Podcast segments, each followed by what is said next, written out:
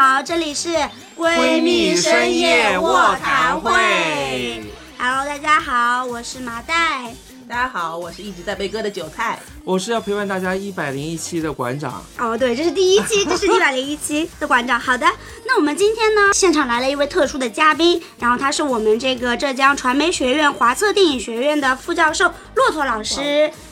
欢迎欢迎欢迎！大家好，叫我骆驼就好了，叫我骆驼就好啊欢。迎骆驼。好，我们今天为什么请这个骆驼老师来呢？因为我们今天想要聊一聊，为什么这些年轻人不太相信爱情了。对，为什么会要聊这个话题呢？其实我是从看那个呃，当时就前一段时间比较火的那个剧《流金岁月》想到的。那个时候我其实想请老师过来聊一聊，就是爱情在影视化作品里的这个运用什么之类的东西。这听起来这么的学，突然的很非常的学术，然后就但是热度就一下子就过去了。不好意思，录完了，录完了。录完了，对，然后那但是我想说，虽然就是剧结束了，热度过去了，但是爱情这个东西还是挺永恒的一个事情吧，所以就既然已经邀请了陆老师，还是可以让他就是跟我们来讲一讲这一方面的事情。刚刚刚刚馆长说，刚刚馆长念了一下这个题，为什么这届年轻人不太相信爱情？他好像对这个题不太理解。他对于年轻人不太理解。不是，你刚才说请了骆驼老师，所以我我所以我首先想问的就是，呃，骆驼老师，你你还相信爱情吗？我相信啊，啊，对啊，因为我觉得其实我们从来都相信爱情，只不过我我觉得今天年轻人说我不相信爱情了，是因为他把爱情和婚姻以及未对，来的这个其实我我做的那个对我做的一个一个准备的话，我其实也是想一开始跟大家理清一下，对。是不相信爱情还是不相信婚姻？对，啊。所以其实我觉得爱情和婚姻完全是不一样的一嗯个概念，所以我觉得其实我们身边，我想我想我们每个人其实都相信爱情，就是因为我觉得爱情给予我们的和婚姻给予我们的诉求，如果你把它分开了，然后你会发现你从来对爱情。都是相信的，你从来对爱情都没有放弃过一个追求的这样的一个目标和这样的一个过程。到今天，为什么我们身边还会有很多的女孩子、啊、男孩子，然后已经历经百战，然后就是遍体鳞伤，还是会碰到爱情之后一次一次的这个奋不顾身？我觉得其实就是因为他们在经历这个过程当中，其实他们获得了很多很多爱情给予的一个情感的滋养。嗯，但是。爱情它不是浇灌你物质生活和真实生活的那一个肥料，嗯，我觉得那个就是婚姻，那个就是婚姻。至于有的人的爱情最后变成了一个婚姻，那其实你也会发现，在这个过程当中，爱情是不断的在变化的，这个大家其实都知道。但是最后我们还是在说，我们相信爱情吗？当然相信，就是即便是婚姻失败者，嗯，或者是一个就是呃总是爱而不得，或者总是饱受创伤的，对，他也是你也是坚持这样，没错你会是，嗯，对他他可能会一有一些应激反应，对对吧？刚刚被被甩了或者被被扎了，嗯，很多女孩子会会受伤比较，你你还是觉得她还是会相信爱情是吧？只是说她新的恋情没来之前，她可能是只是一个暂时的一个情绪化的，对，没错，我觉得。而且我觉得今天我们对爱情的这个视野其实已经很宽泛，嗯，对，其实非常的我可以换到另外一个问题，就是你相信，就是任何一个人，不管是高矮胖瘦，呃，什么民族，什么皮肤黑白什么的，就是每个人他都会遇到自己的爱情吗？当然，都会遇到当然，当然，我就是你觉得一一个人一辈子都会遇到真爱吗？当然，我觉得真爱倒不一定，但是会遇到爱情，因为我觉得那个真爱是我们自己来来确定的，来确定的。但是在这个过程当中，你可能碰到很多渣，对对对，迈过很多坑，对然后淹死过很多次，然后又奇迹般的生还。那怎么做得到呢？其实对于我来说，我大学的时候是我的初恋嘛，对然后呃，当时我就就就爱的很深沉，初恋嘛，初恋嘛，就爱的就就付出了很多，也不是付出很多，就那个时候觉得就是我要把全世界最好的东西都给到他，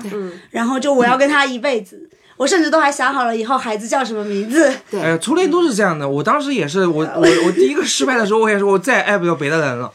啊、结果后面我还爱了第二个、第三个啊！当时我已经觉得我已经再不爱不了别人了。可是我 我因为我自己会有一个疑惑，因为我明显感觉到，在我爱第二第二个就有第二个男朋友、第三个男朋友的时候，我明显感觉就没有第一个那么、啊那么爱。那我有时候就不知道，我就是对于他们来，就是选择他们是因为我，比如说我寂寞了，我需要一段。陪伴关系，我才选择了他们，还是说我是真的就是有爱情来了，来敲门。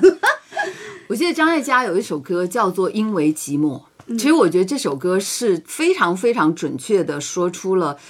在爱情世界里边的一种等待。嗯，就是其实你需要别人给你疗伤，你需要别人温暖，你需要别人。但你说这个是爱情吗？我觉得它是对爱情的一种期待。嗯，所以它也会滋生出来一种呃爱情，但这个爱情我觉得它是一个避风港，它是一个港湾，嗯，它是一，它可能就是一段时间，因为你的出发点是因为寂寞，嗯，而不是因为我需要那个我梦幻当中，或者我一直期待规划好，或者不是规划好，就是我嗯很理想的那个爱情，但是这个人来了，他在一段时间之内。他成为了我情感非常非常重要的一个陪伴，呃，就像我渴了，突然有一颗瓶水，你说这是爱情吗？我觉得在一段时间它是，嗯，对，它给我滋养，它缓解了我的很多问题，但是这瓶水就喝完了。可是我觉得，我事后想想，我觉得这样我好自私，因为我可能当下并没有爱他们，但是他们只是工具人。突然，但是在这个过程当中，如果它发生了一个化学变化，嗯，我觉得它可能也会转化成为一种爱情。对，我觉得，我觉得爱情应该更多的是强调过程，婚姻是强调结果。对爱情可能更多的是一个过程。爱，你只要是在那个过程当中是真诚的，我就可以了。嗯我们的九九老师啊，九蔡老师真是一言不发。虽然 我觉得他肯定对我们说说的这些 对持怀疑，你们都是些什么？对，他是对爱情持一个怀疑态度。因为我我刚刚前面一直在想这个问题，就是我我昨昨天拿到那个在复习我们这个提纲的时候，我当时在群里面我就说了一句，我说我是持反方观点的，嗯嗯，因为我但是我刚刚又听各位讲了，又又觉得就是我在想我那个观点是不是其实跟你们也是一样的，其实本质是一样的，因为我我我的理解里，因为我一直在困惑一件事情，就是爱情跟谈恋爱到底有什么区别？嗯，就是。就我们可能他把它可以跟婚姻区分开，因为区婚姻会是一个结果，或者他可能要背负更多责任，他可能有一个导向。实际的东西，但是实际上就是我们有时候也会说，在婚姻当中也要去保持那种谈恋爱的那种心情，然后两个人持续一直好像在谈恋爱。就是，但是爱情跟谈恋爱有什么区别？但刚刚前面就是马代讲了一个点，就是说你之前谈恋爱的时候，就第二段感情的时候，你就会觉得就是需要的，因为你可能是需要那种陪伴。因为我我的感受里面也是这样，其实我不是特别特别相信，或者说我不是特别能够明确去定义所谓爱情对我来说是什么，但是我很明确的知道，就是我特别。对，面对这个人的时候，我特别希望这个人一直陪着我，然后就是陪伴着我，因为也是有有一首歌嘛，就是其实陪伴是最长情的告白嘛，所以我会觉得，我我也我会想说，但是我只要他陪着我，但我也不需要其他人，嗯，对他来，对在那个时刻的我来说，就他是那个人。所以我会觉得，呃，那一刻会那个可能就是爱情嘛，但是对我来说，我又没有办法去具象去表达说爱情到底是什么东西。就在那一刻他陪着我的时候，我会觉得啊、是那个人。对，因为刚刚前面骆驼老师就一在你在分享你的观点的时候，我觉得你身上一直在冒那个粉红泡泡，你知道吗？啊就一直有那种就特别小小女生那种在面对感情的那种，还是那种特别粉粉的那个气氛，就是我们整个场子里都 弥漫的那种。嗯，那应该是骆驼老师一一直不缺爱情，是的，是的，这么好的状态。我我我想要说，我是一个婚姻失败者，嗯但是呢，呃，尽管这样，我觉得我现在还是对我的曾经经历过的，我我自我觉得是爱情的那个经历，就是刻骨铭心。嗯这是为什么呢？因为其实即便在这一段失败的婚姻呃结束之后，当我在说呃我曾经的过往的时候，我其实还会记得我们的那个是，就是呃美好的我我看到他的那个瞬嗯间，还会记得好。非常非常的清，非常非常的清楚。我觉得他已经被定格了。那我觉得那个东西就是我的爱情。嗯，那这个东西，我觉得它就是它就是它就是那样的一个场面，那样的一个画面，然后那样的一个充满力，充满着呃我曾经的很多很多少女般的这种期待，对于这个爱情的描绘。然后哎，在那一个场景里边定格了。嗯，然后呃，我觉得那个就是我期待的，那个就是我曾经经历过的。然后我觉得，尽管你有过呃失败的这个婚姻的啊过程，但是并不意味着说我对于丰富的爱情的体验，嗯和爱情的美好，我就完全丧失了。但我可能会对婚姻。会质疑。但是我觉得就对自我价值没有贬低，对我没有，还是我觉得自己是一个有吸引力的，或者嗯是不是是不是这样？这个我觉得我自身的这个吸引力，我从来不去去评价它，因为我觉得一旦你评价它，就是因为你不自信。嗯嗯就是所以就是我觉得你需要什么评价？就比如说像在一书的书里边，他曾经有一句金句啊，他说那个真正的淑女呃是不说这个不说那个不说那个，因为她不需要。不她她不需她不她不不。嗯，不怎么说，不自有足够的自信，这个话其实是这个意思。但我并不是说我是怎么样，而是我觉得我们没有必要去总是给自己去评分。嗯就是我觉得，就是即便我再再年龄再大了、再老了，或者再经历怎么样的这种情感的这个失败，那我就还是我。嗯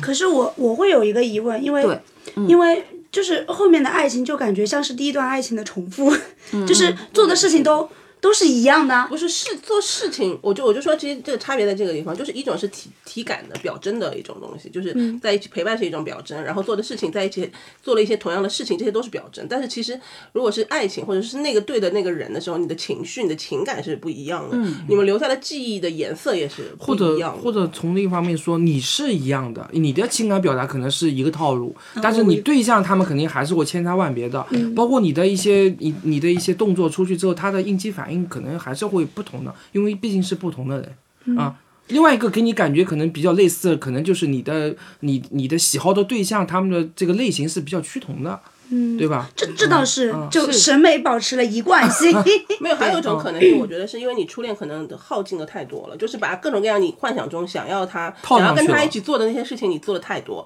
然后遇到下一个的时候，就不由自主会想说再做同样的事情，然后产生了一种比较的那种哦，补偿心理理。哎，对，有这种真的会有会有比较，你你们没有这种比较吗？有比较当然有比较啊，当然有比较当然有比较。然后我就会觉得，怎么后面两个都不太不太行，就都没有都没有前面人心。是不能被考验的，就是我的观点一直是这样，就是你不能用，我们不能去对对这件事情去考验人心，甚至就以这个为出发点去检验。有时候是不自觉的，但是有些人是刻意的，他就会说我做同样的事情，我就是来检验一下你跟前一个人或者跟其他人有什么不一样。但我的观点一直都是人心是不可检验的，因为每个人真的。就本身就不一样，然后每个人对于情感的表达，或者对他的观点的表达，他的态度、他的行为，其实都会有千差万别。他即便他可能没有那么热烈，但他不代表他的情感、内心情感没有那么爱你或什么的。所以我我是觉得这种比较其实对他还挺伤害的，或者说对他挺不公平的吧，因为他不自觉的在被比较。我我是觉得，其实呃，马代刚才说的这个话，我觉得我们其实每一个人一定是这样的。比如说，你会发现啊、尽管一年当中我们会买很多衣服，但是你会发现，你买了这件衣服拿回家去之后，你突然发现，哎，衣橱里挂了一件，哎，怎么跟今天买的差不多？嗯，这其实我觉得我们的审美标准，我们的情感的那个标杆、那个尺度，或者说我们的一个理想值，其实在心里都有数。其实它不是一个重复，它也不是 copy，、就是那个东西才能砰打动你，然后你才把门儿打开一点。但尽管这个门儿可能经历过很多情感之后，这个门开的越来越小，但是你发现你留给那个狭缝的，还是你心里的那个曾一直都没变的期待。嗯嗯，这怎么突然 沉寂下来？对，我在陷入我 在沉思消化那种东西。就我我我们转一转，就是我我还有一个就是跟一个想就是想跟大家探讨的一个，就是因为我们谈起这个话题，就是。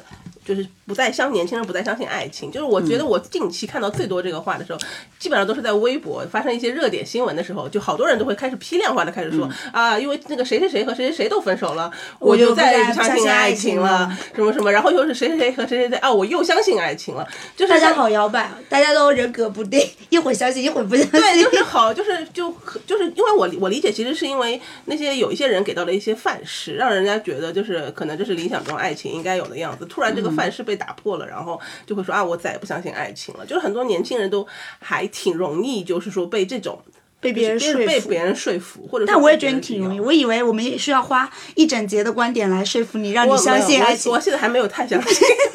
也不是，就是你现在相信值是多少？百分之十五。我们的节目不是为了让我达到百分百吗？但是其实我发现说，人们所看到的这些啊，都不是爱情的结果，而是婚姻的结果。破碎的其实都是婚姻的结果。比如说谁和谁又劈腿，谁和谁又离婚了，我然后我不相信爱情，那本来就不是爱情，那是婚姻啊。那是一段，那是一段，因为婚姻那是一段关系，更多的强调责任，所以会让人感觉很不堪。对，那是嗯一、一段彼此交托责任的关系，它不是爱情的本身。那如果这么说的话，你们说到婚姻是责任，那是不是说我们人其实是不想负责任的？不是不是，我我之前想过这个问题，就是我关于结婚这件事情，就是我其实理想中，如果是一种很舒服的关系的话，不一定一定要走向结婚的，甚至就是说，我觉得可以到了两个人真的觉得我们必须就是到结婚那个点了，再去领证这件事情。对。但是在我心中，就是我觉得。大部分的时间没有必要，因为我觉得结婚可能只是为了让可能小孩有一个合法的一个关系。假设我们真的有了小孩，那我觉得希望给他一个小孩有个合法出生的一个一个一个一个责任吧。但在那之前，其他的一些关系如果没有这个结婚证，我们依然是那种关系，就是还是我们维持我们俩甜蜜的那种生活，或者说我们的那种习惯的生活方式，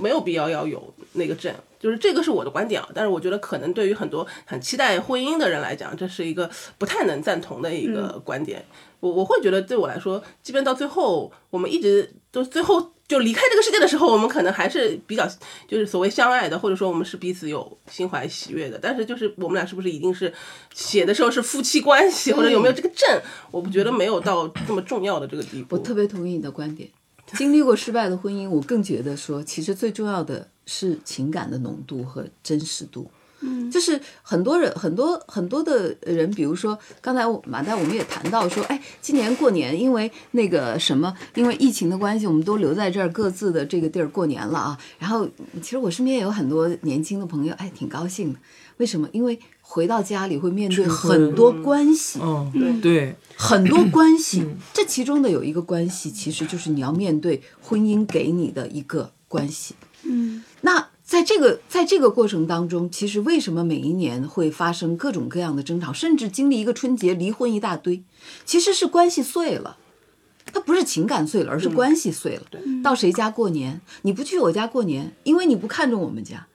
啊哦，这个事情太多了，对不对？我感然后觉这个回家就是相亲又是一对对碎一地的关系，那你发现那跟情感没有关系，好多鸡毛。那跟那跟情感没关系，那就是婚姻，那就是家庭带给你的复杂的关系，那跟情感没有关系。嗯，所以我觉得有很多人说我需要一个证来证明我的关系，来证明这个人不能劈腿，这个人不能干这个，不能干这个。你用这个东西把人锁住，其实你的情感就那个是在锁是不断的锁不住的，稀释，尤其是在现在这个情况下。但是我觉得，呃，从男性的角度来说，这个这个结婚这个事儿，对女孩子，我觉得还是从某方面来说还是有益的。因为首先呢，这个男女两性在这个社会在物质上面是不完全匹配的。从这个婚姻制度来说，领证这个事情来说，对女性的保护应该是大于男性的。你如果说女孩子不愿意结婚，我不我不愿意领证，我估计大部分男性是无所谓的。你愿意给他生孩子，愿意给他干嘛？其实最后损失的，如果没有那个证，其实女孩子是承担的风险是比男性要大的，这是一点。另外呢，我觉得就是很多女孩子可能就是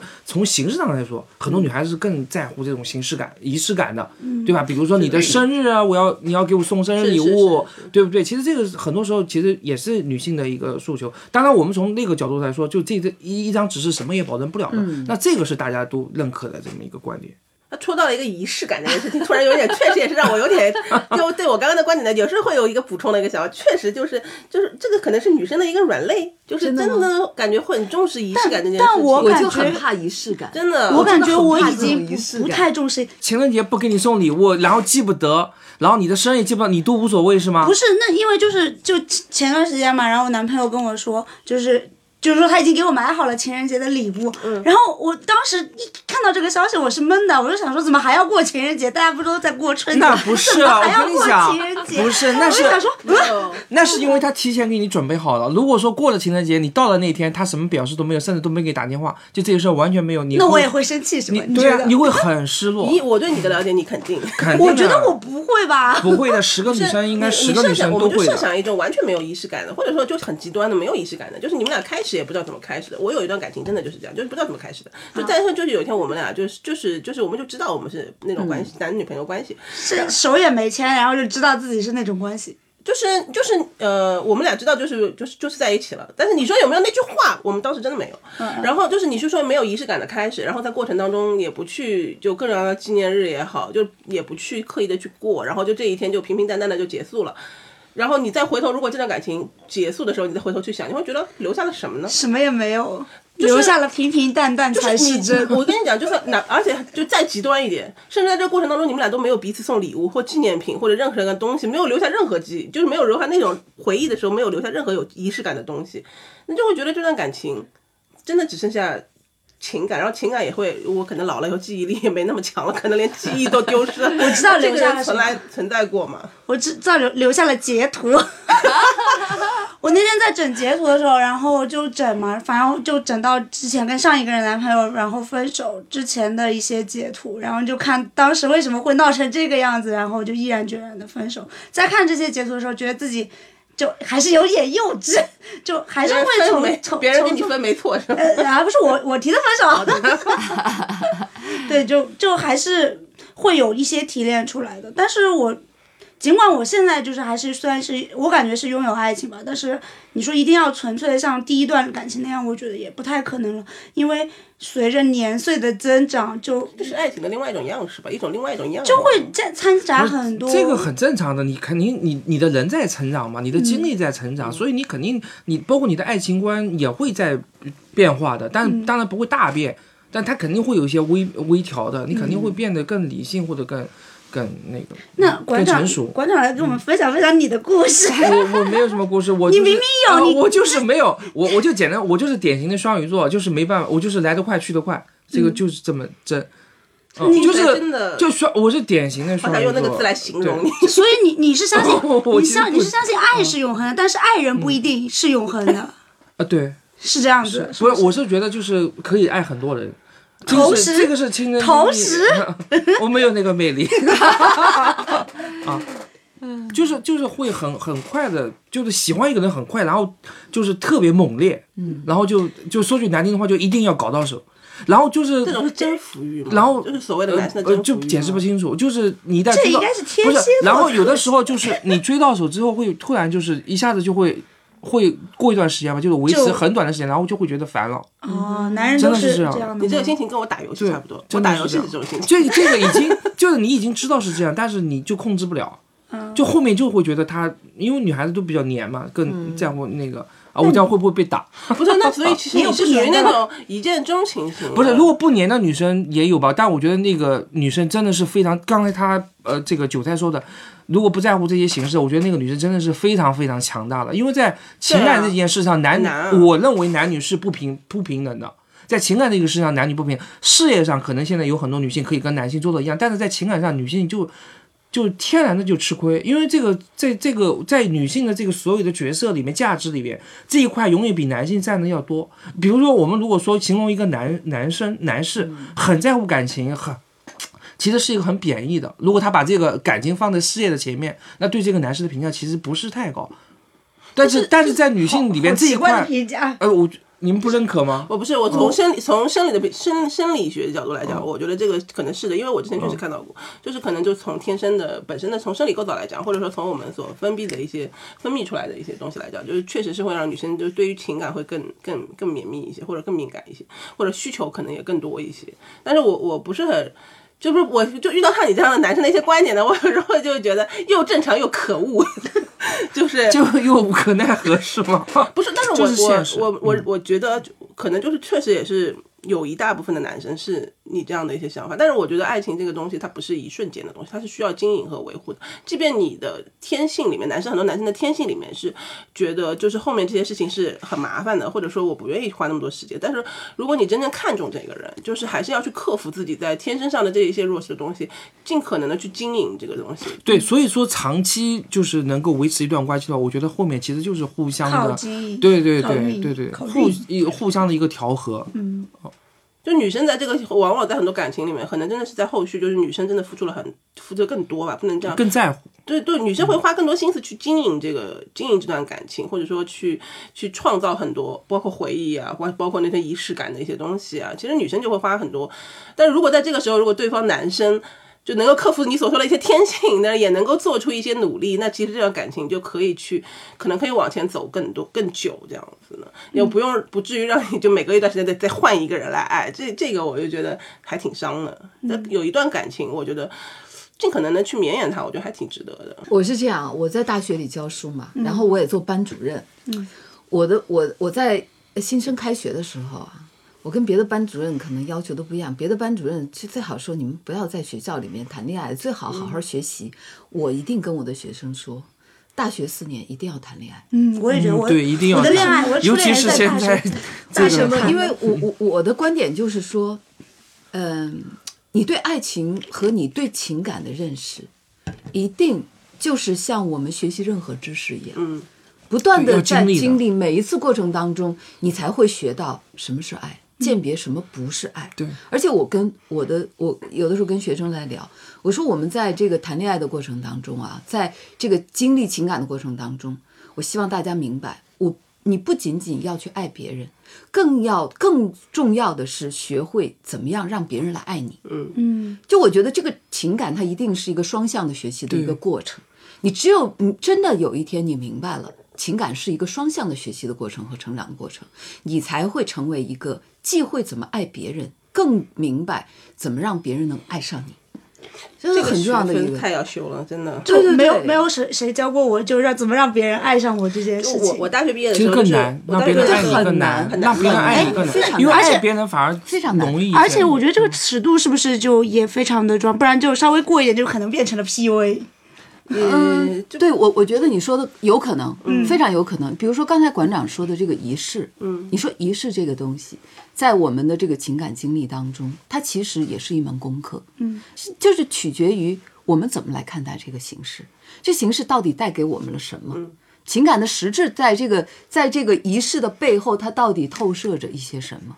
那我们也知道，很多情感的骗子，他也是用仪式来一次一次进阶的，对吗？对对对那那还有另外一个，就是这种仪式它是不着痕迹的，而且直到有一天你离开了这一段情感之后，突然有一个符号，有一个熟悉的字母跳出来了之后，它马上关联出来的是一种仪式，是你曾经的一个情感。那你说这个东西到底对我们来说意味着什么？我觉得还是在学习的过程当中，其实我们不断的去在呃在问自己，我到底需要什么？我应该怎么样来向别人表达我的情感？嗯，我觉得现在我有的时候和我的学生我们聊天，我觉得有一个就是为什么我们今天可能特别重要的是，我应该学习怎么样被别人爱。其实最重要的是，我应该怎么样去表达我内心当中的那个我的需求和我对于情感向你的诉说。啊，我我觉得很多时候是不成熟的，嗯嗯，比如说哗一下一个很大的一个仪式感，对，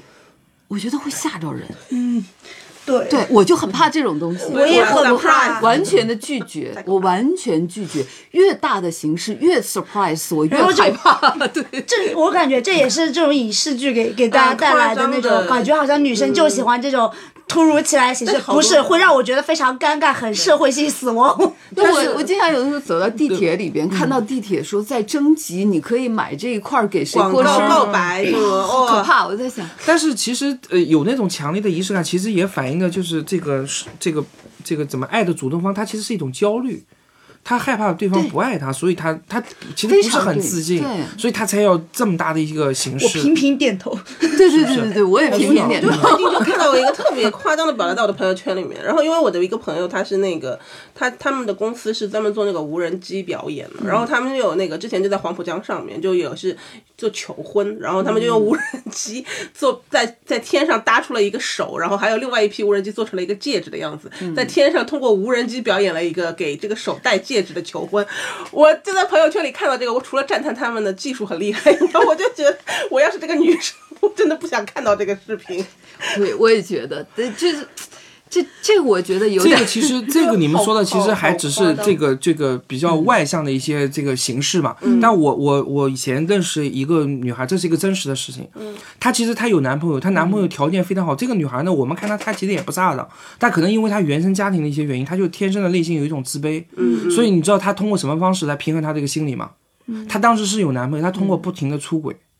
就她男朋友是不知道，她觉得这样才能给她一个心理优势，就是说我一直是有吸引力的，我有有其他男朋友来跟我吸引，然后她就这个，她其实真的是喜欢这个男孩的，这个男孩跟她也是男女朋友关系，但是。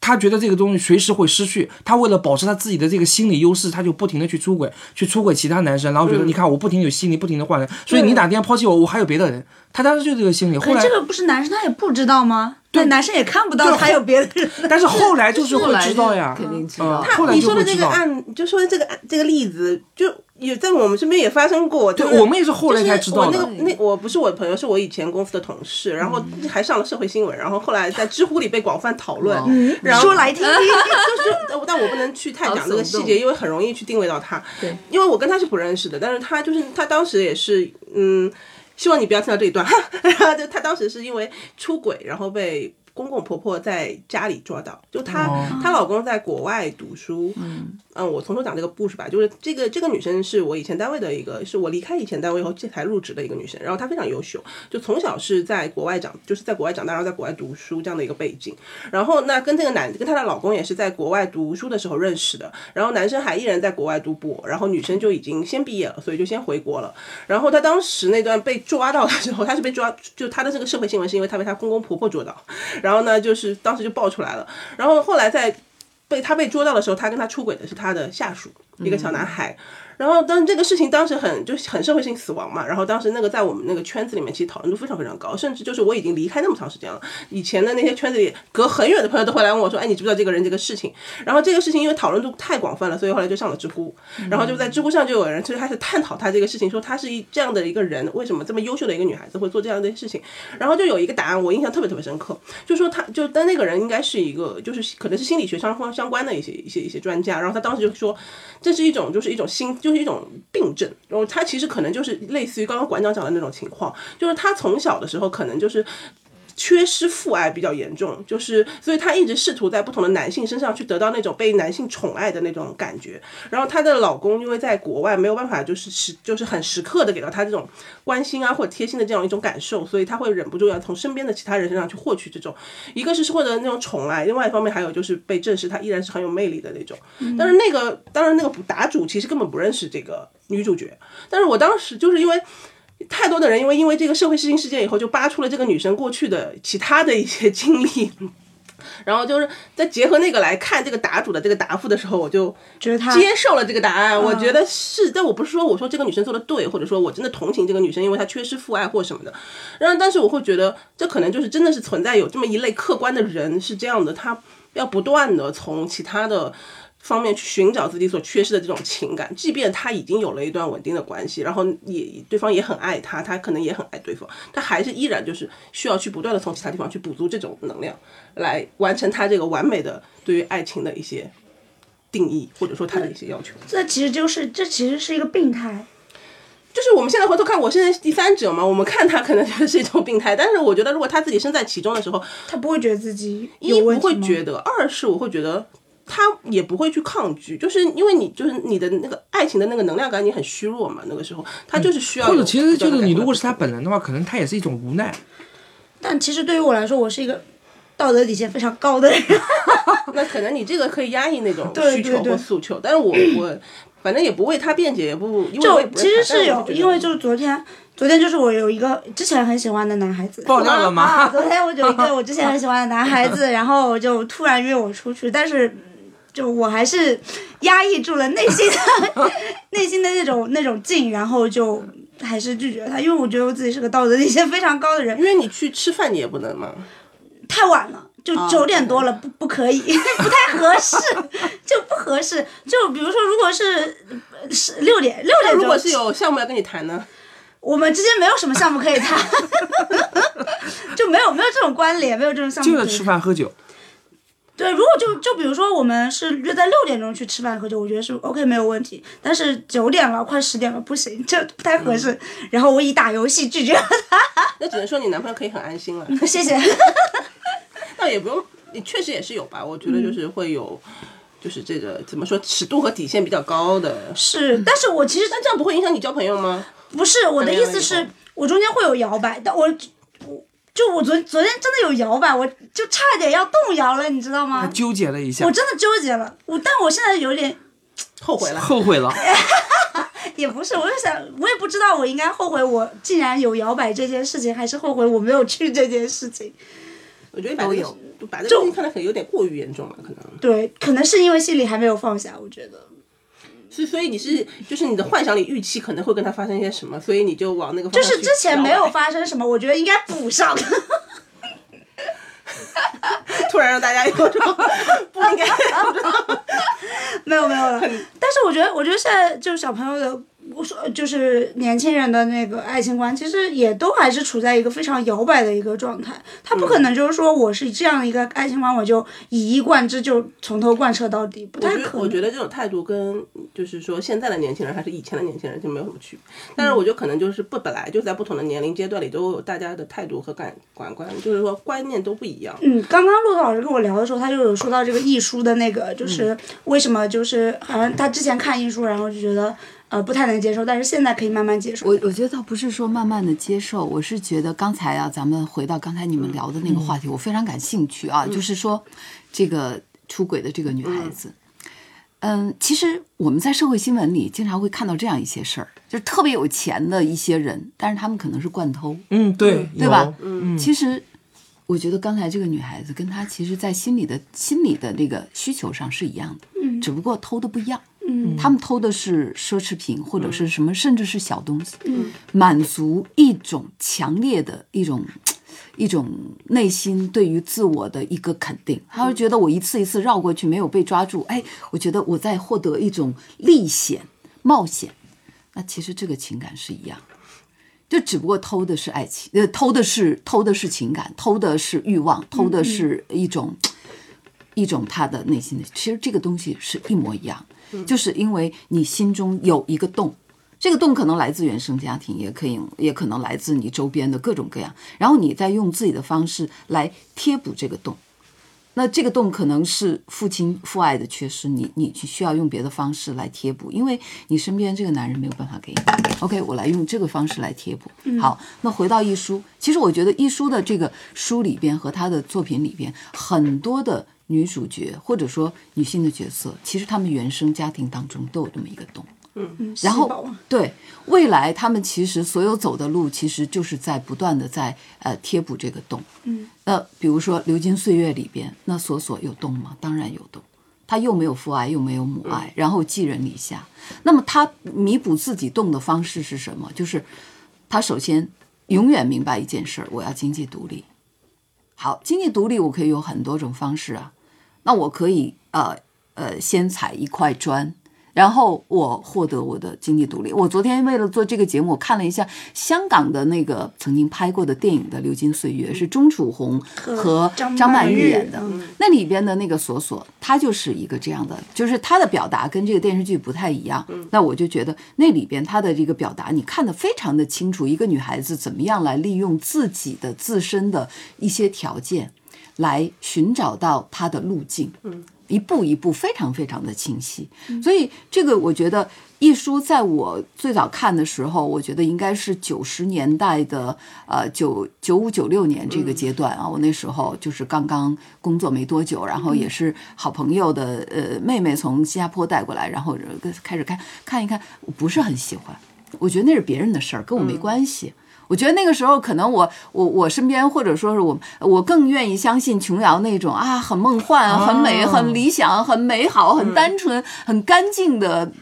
非常干净的东西。这个东西我觉得，哎，这这些都是什么什么样的一些女人？就是钱，就是物质，非常践踏。算计，对，算计，不喜欢。你觉得不是爱情？对，而且我我记得我当时有个特别好的好朋友啊，就是呃看这个一书的书，然后他是按图索骥说，哎。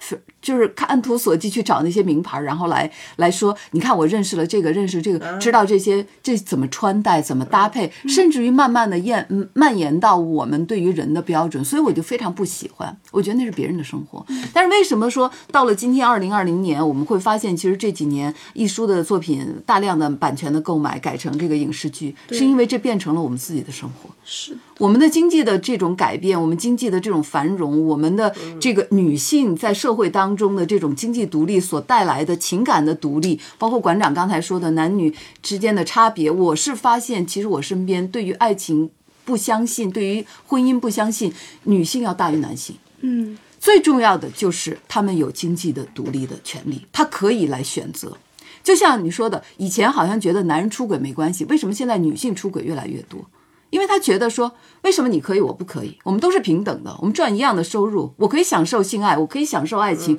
我可以享受婚外情一夜，你可以享受，我也一样，因为我们是平等的。嗯，所以你又会发现，为什么我们身边有那么多的女孩子不结婚、不不谈恋爱、不相信爱情、不相信这个？没有别的，她在自我确立，我为什么不可以？嗯，我今天我为什么不可以？那所以我是可以的吗？可以可以不可以，完全取决于你自己的需求。对，因为其实道德底线太高，我马可以。其实刚才你你在说的时候，我也在想说，哎，你为什么拒绝？是因为你心里有鬼？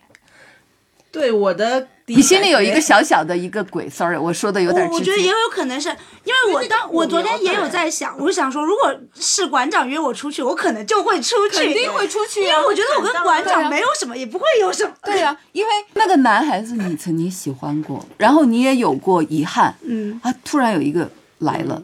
你你首先疑惑的是。我怎么？我怎么？我我我我今天能不能很好的去见他？我觉得我的这个样子，我是不是他期待的？我期待的理想的？好，这是第一个。第二步，我们要做什么？好，吃饭吗？吃完饭呢？吃完饭，吃完饭，吃完饭。我曾经想跟他表白，我曾经想跟他怎么怎么怎么怎么样？有没有可能这么晚了？你看，他给我了很多暗示。所以其实你在你的心里被你自己的欲望撩拨起来了。是的，对，OK。别人可能只发了一个两个字，在吗？不是，也没有。那我也不是这么会编故事的人，脑洞大开。所以，但是我觉得，但是我觉得马代的最后的决定是大多数的一个代表，就是说，在今天我有经济独立，我可以选择我做，我也可以选择我不做。我如果选择我做，如果我今天发生了一些我想到的，但是最后可能会对我现在的生活和情感造成遗憾的，你也可以选择。你之所以选择，是因为你心里对自己说愿赌服输，怎样？我做了。好，我享受了，OK，我弥补了我的遗憾，但是我承担我这个责任，嗯，因为我想要这样做，愿赌服输，这就是今天我觉得很多的女孩子经济独立之后，她对于自我的一种诉求和一种选择，愿赌服输。我要情感，我要婚姻，我要稳定的家庭，我要一个港湾，我要一个大，我要一个经济的大叔来管我，来给我庇荫。好，我可以，我可以。做一些事儿，嗯，我不需要，我需要那个我理想的美好的爱情，我可以牺牲，我可以怎么？那天我看奇葩说还在讨论一个，就是说，如果你的太太是千万富翁，年薪你年年薪百万，你要不要做全职？这个这个其实，这个其实在考验什么？在拷问什么？在拷问。你怎么看待男生女生？你怎么看？你怎么看待这个社会里边男性角色、女性角色？你自己应该做什么？嗯，对吗？这所以我觉得你的选择其实就是一个最好的证明，因为我有我有选择权。嗯，对，我有我自己的选择权。我的选择权在于哪里？因为我有非常好的经济实力，我有非常好的事业，我有我自己的主张。即便我做错了，愿赌服输没有关系，我有我的自信。我现在就想说，希望下次你在六点之前约我，我们可以吃下午茶，可对，以吃你就晚饭，你今你今天就发给他，昨天因为打游戏，在吗？开始脑补如果下次再约我六点以前，门禁很严，六点以前。嗯但是我觉得，如果是我真的已经放下，其实我应该也就不会有这个纠结或者犹豫的过程。对啊所以就心里有如果我一个只是当他只是有一普通朋个小鬼友的话，对对就直接拒绝，啊啊是，确实就不用犹豫的拒绝。就不用犹豫的直接把他拉黑，从此跟这个人。因为我其实还蛮蛮决绝的，就是我跟我的前任，就是如果我们分手了，我就都拉黑的，都、都直接删除没，必要吧？都直接删除的，我就就从此就我没有在你这个世界出现过的感觉，就我还是一个挺决绝的人。我觉得这不叫决绝，我我我也我不是每一段，但是有也是有。但我是我他有可能不叫决绝，他可能也是一个自己就是杜绝自己再去重蹈覆辙的一个方式。因为我有一个朋友，藕断丝连，嗯对我有一个朋友就是她是一个就是非常独立的一个女生，她表面也非常就是很坚强、很事业心的那个女生。然后她她跟上一段感情就分手也没多久，但是感他是他自己自己提出来分手的，但是他带着赌气性质说出了这个分手。然后我们会以为就是说他这个感情这么不要的人。就是或者说更要事业一点的人，不应该就是会为情所困，并且是你自己提出来的分手。但是他前一段时间做了一件让我非常诧异的事情，他居然去去找了那个男生，回头又去找了那个男生，因为他们俩在一座城市。他其实中间经历过很多，就是一个人躲在车里哭，然后或者就因为就在一个城市，这个城市给他留下太多的。那种印记了，就每个角落都是那个男生的痕迹，你知道吗？其实那男生也不优秀，完全不优秀，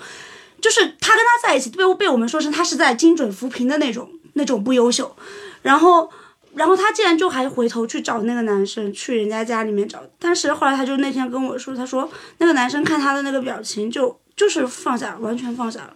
就像对待一个陌生人在跟他讲。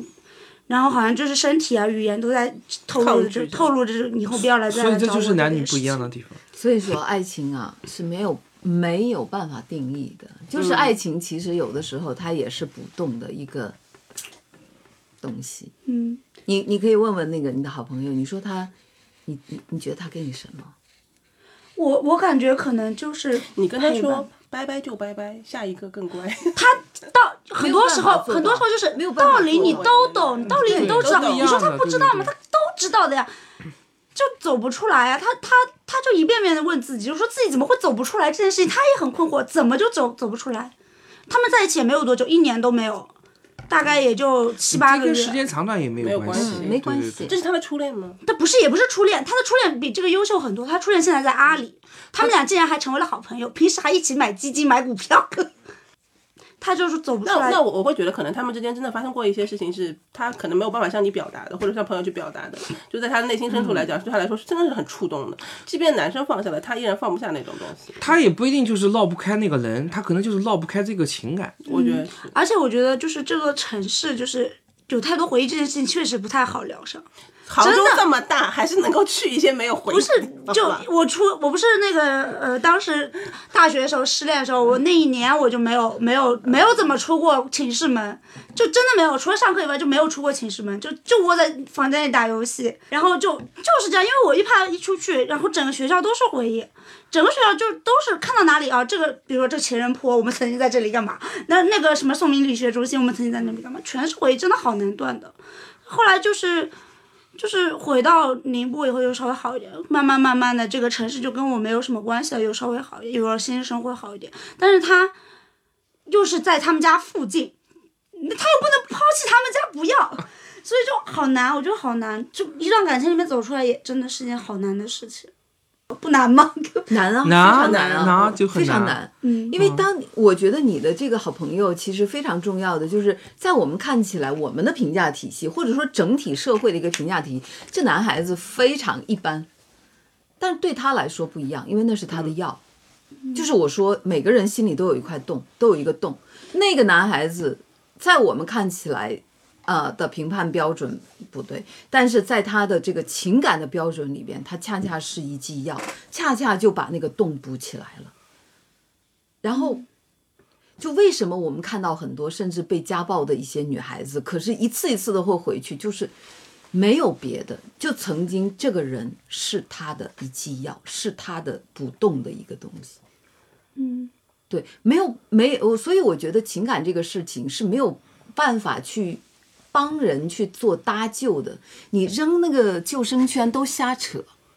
都瞎扯。就是只有有一天，我觉得他的这个心理的这个自我建设，他能够明晰了这个东西，这个我经历的这一段情感到底是怎么回事儿。当然，所以我觉得为什么爱情需要情感需要学习，越挫越勇，然后。越挫越败，然后越来越明晰，呃，然后直到有一天你确定说我已经经历了很多情感，我已经知道怎么去经营情感的时候，你可能就会选择婚姻这件事儿。嗯，因为那个关系比这个更复杂，进阶。就挑战完了简单模式，要去挑战困难模式。炼狱模式。对呀，对呀，对呀，嗯。哎，就。有点怎么说着说着还有点忧伤起来。不是，刚刚讲了讲的那个刚才那个话题，我就我脑子里面就想了三个字，就求生欲。因为你刚刚前面，刚刚前面骆驼老师有讲的，就是这种情况之下，你可能第三个人，我们外人就给他抛个救生圈，他可能都不去接这个救生圈。从他的生，从他的那个角度也来讲，他还没有，他没有建立自己的求生欲，他可能现在就想溺在那个水里，就还没有想要自救。就是我觉得，就得还是必须得要他自己去建立了一个很强，建立了自我以后，会用一会儿。会用一会儿，比如说强烈的诉说，然后呢跟我说：“哎呀，谢谢你陪我一下，我现在好极了，我现在忘掉这个渣男，忘掉这个是心有深。周末的时候你发现又来又来怎么又来一遍，又来又来，而且情节完全一样，一模一样，一模一样，反反复复好多次。我有一个朋友，因为。其实从我的外人的观点，从我的外人角度来讲，就是我看他，我都觉得他对那个男生已经没有感情了。就是他他们俩分手可能都快有十年了吧，我猜想。就是我们是在就是很他们蛮小的时候在一起的，然后就是分手的时候呢，也是挺就是也是磨磨蹭蹭磨磨蹭蹭磨磨蹭蹭了一年。但是我就觉得就是女生后来看也走出来了，也谈了其他的感情了，然后男生也结婚了，生了孩子了。然后但是过了几年以后，这个女生就我们再谈起来的时候，她依然还在忘不掉的是那个男生，就是她还在纠结。于当时为什么他会没有挽留我，或者说分手了以后有一次同学会聚会，为什么那个男生当时他不跟我打招呼？是不是他在心里还在介意，不想跟我？我觉得这是这是一个你讲了听了都挺难过的，就很难受。就是我就想说，都已经过了那么久了，就是你的，我觉得这就我觉得这个就是不甘心啊，就跟我。为什么？为什么就是那个我之前喜欢人约我，我就会有动摇，就是因为不甘心啊。之前该做的事情没有做完，我觉得不甘心。但如果真的做完了，我觉得那就过去了。什么叫做完呢？翻篇吧。什么叫做完？但是我我想提醒，就是女性朋友，就是一般男性的话，基本上翻篇就是翻篇。对，翻篇就翻篇。你再怎么样就不可能挽回的。我觉得唯一我们能建议的，我觉得就是感情的事情，就是你你你其实不要让他就是放弃或者什么，这讲没用的，就是他给他守住一个底线就行了。首先人身安全不能出什么问题，对吧？心理上不要出现什么抑郁啊什么，这个我觉得没必要。第二个就是他想干嘛就让他干嘛就行了，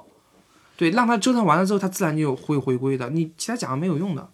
而且就是跟他讲明白，就是你做这些事情，你你想怎么办你就去做吧。但是你要就是你要接受这个结果，反正告诉你他应该就没有反应的。你仍然想去做，那你可以你就去做啊，然后你别就是特别大的期望，然后特别大的失望，哦，就知道这个结果就可以了。然后你如果你仍然要一如既往的，你仍然要去试，要去什么都可以。所以对于你们男生来说，就是男的一般就是这样的，翻篇就翻篇，不会黏黏呱呱的，就除非极个别的。那不会，社会新闻里也是出现过不少的。那你没有受过什么感情的伤吗？有啊。那说也有啊，我不是也有我喜欢人家不喜欢我，这就是伤啦。但这个不算了，喜欢你人不喜欢你，这个暗恋的这种情感很多。对，有啊。对，我理解你还是应该有发展过一些关系，但一段关系中。我我我有一个，对我我刚才说一个是我喜欢我喜欢什么人的话，我是来得快去得快。第二个就是我只要是我喜欢的人，不管他什么样，不管是跟我有多大差别，我一定会说的，我不会暗恋的，而且很快。嗯。对，所以我基本上就是所以你说出口，对方说，我基本上都是速战速决。所以对，就对，就比如说你你你喜欢我，然后你跟我说，然后我说我说不行，对然后你就说那就算了，是这样吗？不是不是 不是他还会再是，非中隔一段时对间不是不是会要消化一下的。哦，然后还要也有消化也会失恋，也会，但是也就也会难过因为就是一定要把这个过程要走掉，就这个是省略不掉的。因为我不仅喜欢你，你说这个让我我你你拒绝我，我就不在乎的，这个那就不是喜欢，就不是真心喜欢，是不是？但是你男种告白有女都一样时候对对方来讲会造成一些负担。呃当然，我不会再给他造成负担这种告白会嘛社会不会那性死亡的么对，不会那种不会那种低级嘛，不会说在对吧大庭广众之下让人家很难堪嘛，那不会的。嗯现在人都很聪明嘛，你暗示一下人家就知道了。所以，所以就是这又是一个，就是追求感情的时候，大家是就是说都是比较主动的但是就是怎么说就是对啊，你们都是主动出击类型我是，我是我也是我也是。哎，怎么呃，在在座各位个都是，你看在座各位都是输出型，为什么现在为什么现在 女性都是这样？嗯。就是没有别的，我们对自己有自信，自信。我们对自己有自信。嗯。就所以我觉得这个这个这个变化，为什么我们会会看到身边呃越来越多的女性在质疑爱情，女性在质疑质疑婚姻，女性在质疑在情感关系里边的这个主导关系，没有别的，嗯，其实就是我们在重新定义我们自己的角色。而且我们也在改变这个角色。我每次看到马代的这个头发，我都非常的喜欢。每次然后头发都但是不一样。但是但是试想一下，如果这个发色在馆长馆长这里，，你可以吗？有点过分。你会觉得我们都会抛以一个质疑的一个眼光，因为这是一个粉粉红色的。所以为什么会有这个质疑的眼光？因为社会规定好了，你就是应该是黑颜色。嗯，你换了颜色，我们就觉得，哎，你你你你有问，你有你有一些变化，有一些不一样吗？对对对对，所以其实社会已经把颜色从颜色的规划上面来说，已经规定了很多男人和女人，而今天我们在不断的在改变。很多符号化的东西。比如说，我们平时都有男生女生共穿的颜色，黑白灰。嗯嗯嗯，这个就是我们在职场和整个在社会角色里边的共有角色。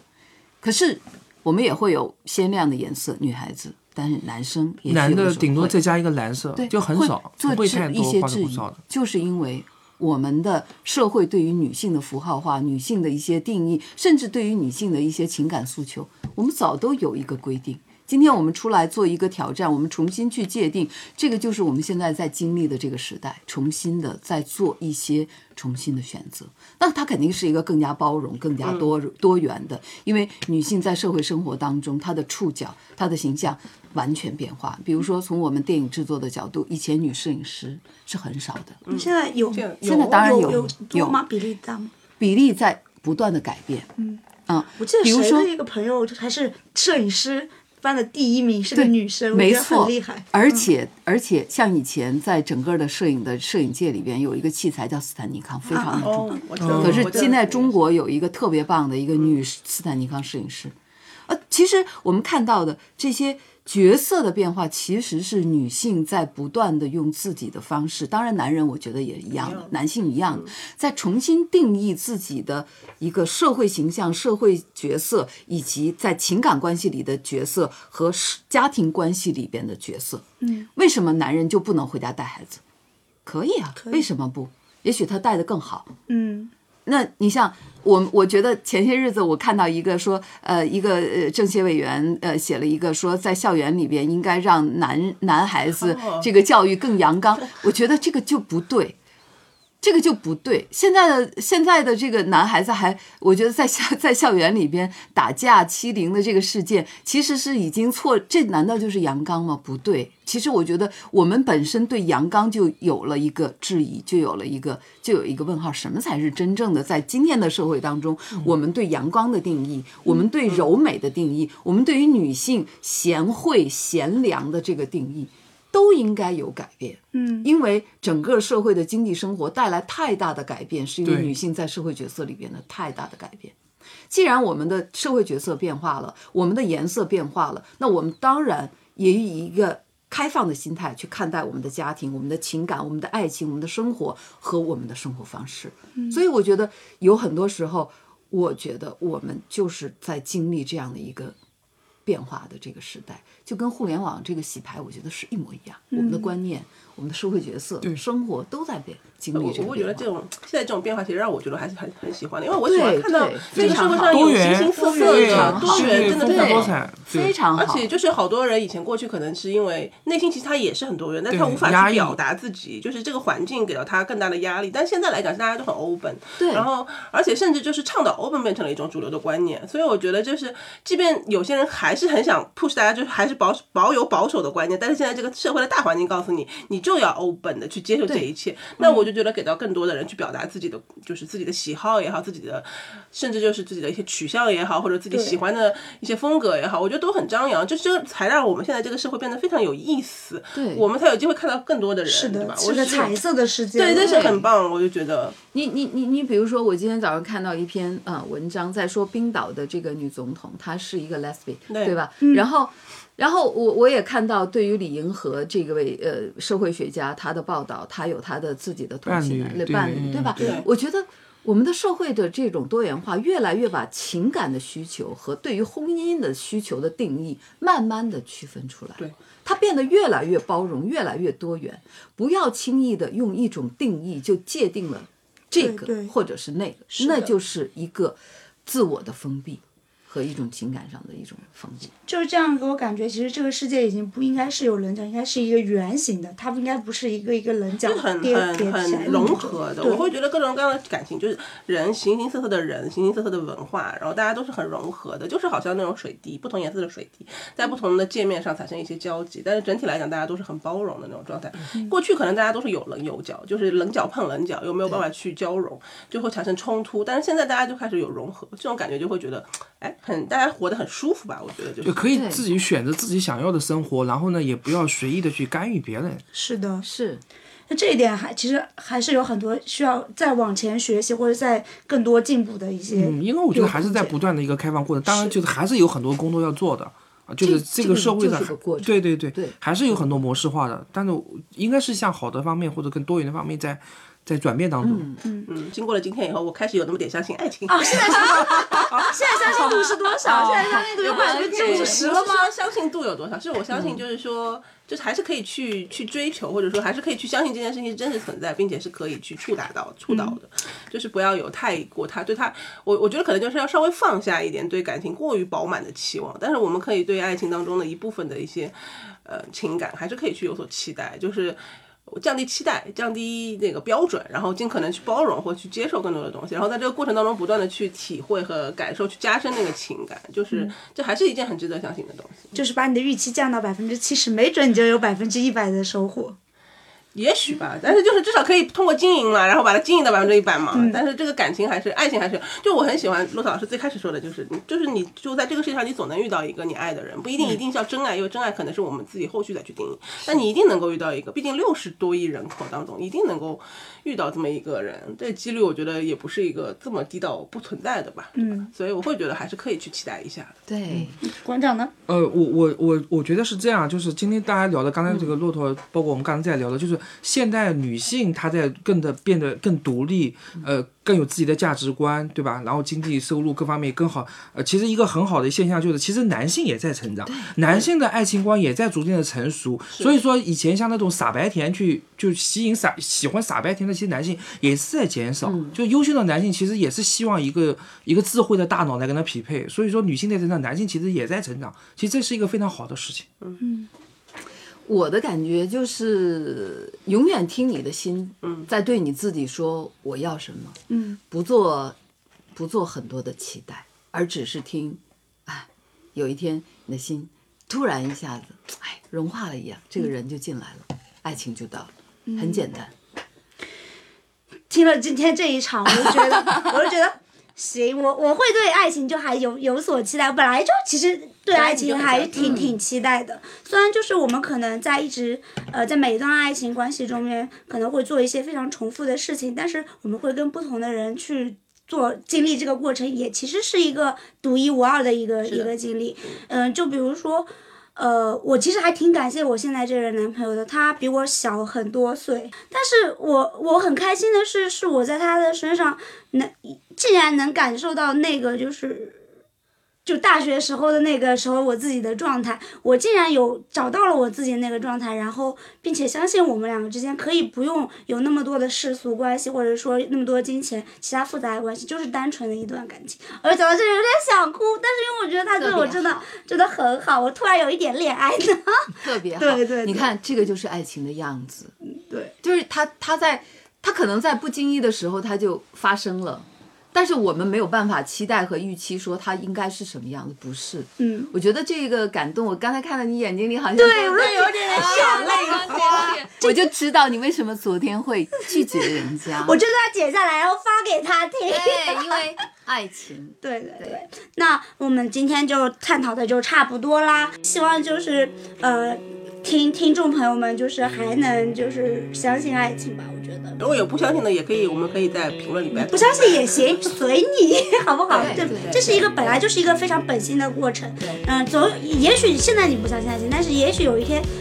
他敲你门的时候，你就你就会相信他真的有有来，对不对？是是。那我们这一期的闺蜜深夜卧谈会就到这里要结束了，拜拜拜拜拜拜。